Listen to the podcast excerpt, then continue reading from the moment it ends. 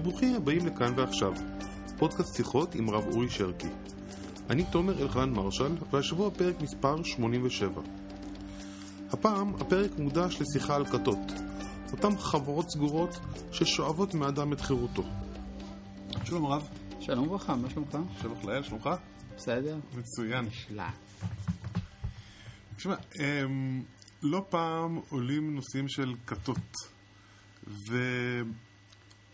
ויש כתות שהן עבודה זרה, גרדה ופשוטה, ויש כתות שאנשים מרגישים שהם יכולים להיות חלק ממשהו גדול אחר, או נוסף נקרא לזה, מה...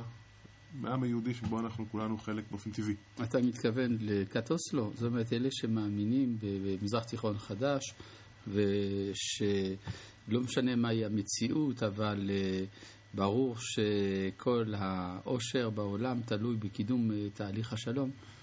לזה התכוונת? מה? אופציה אחת? אני לפעמים חשבתי יותר על דברים כמו סנטולוגיה, או כל מיני גול כן, רצון יש לחברה. נטייה של בני האדם להיתפס ל... אה, למסגרות שפוטרות אותו מן האחריות. כלומר, יש מישהו גדול ממני, והוא חושב במקומי. ושם אני גם מוצא תמיכה חברתית, כי כולם כמוני, כולם אה, שייכים לזה. יש גם איזו מניפולציה של הפחדה, שהרי כל אושרך תלוי בשייכות אל אותה, אל אותה הכת, וגם לא תמיד זה מופיע באופן מיידי במאפיינים של כת, אבל בסופו של דבר המאפיין הראשי הוא אובדן העצמאות. והאובדן העצמאות המחשבתית, וברגע שאנחנו פוגשים כל סמכות רוחנית או ערכית שהיא, שטובת שלטון על העצמאות המחשבתית של האדם, אנחנו צריכים להתרחק מזה כמו מאש. ומה כל כך מושך אותנו ב... אה, פשוט החירות היא דבר מפחיד, ולכן בני אדם מוכנים לעשות את הכל כדי לוותר עליה.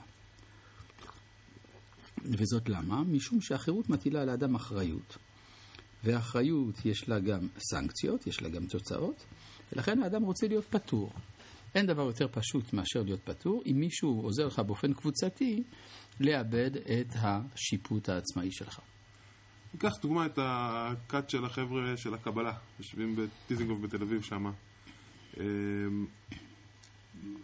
זה לא בהכרח, ההרגשה שם לא הייתה, לפחות ממי שהספקתי ככה לשוחח איתו במקום, שהם לוקחים לך את האחריות ממה שאתה עושה.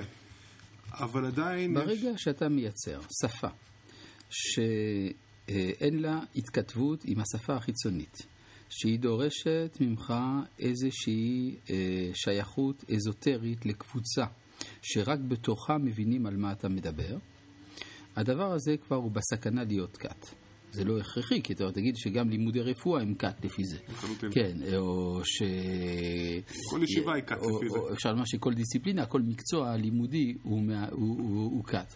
זה אה, נכון במידה והגשר בין אותו חוג פנימי לבין העולם החיצון, הגשר הזה ניתק.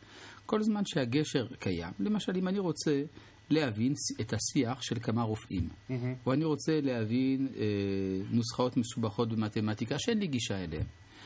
יש גשר שמאפשר להיפגש עם התכנים האלה.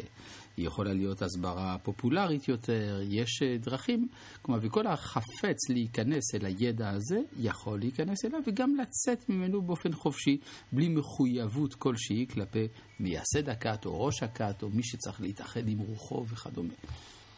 ואם אנחנו פוגשים אנשים שאנחנו מרגישים, אנשים שהם חברים שלנו, שאנחנו מרגישים שהם בכיוון, שהם באזור של...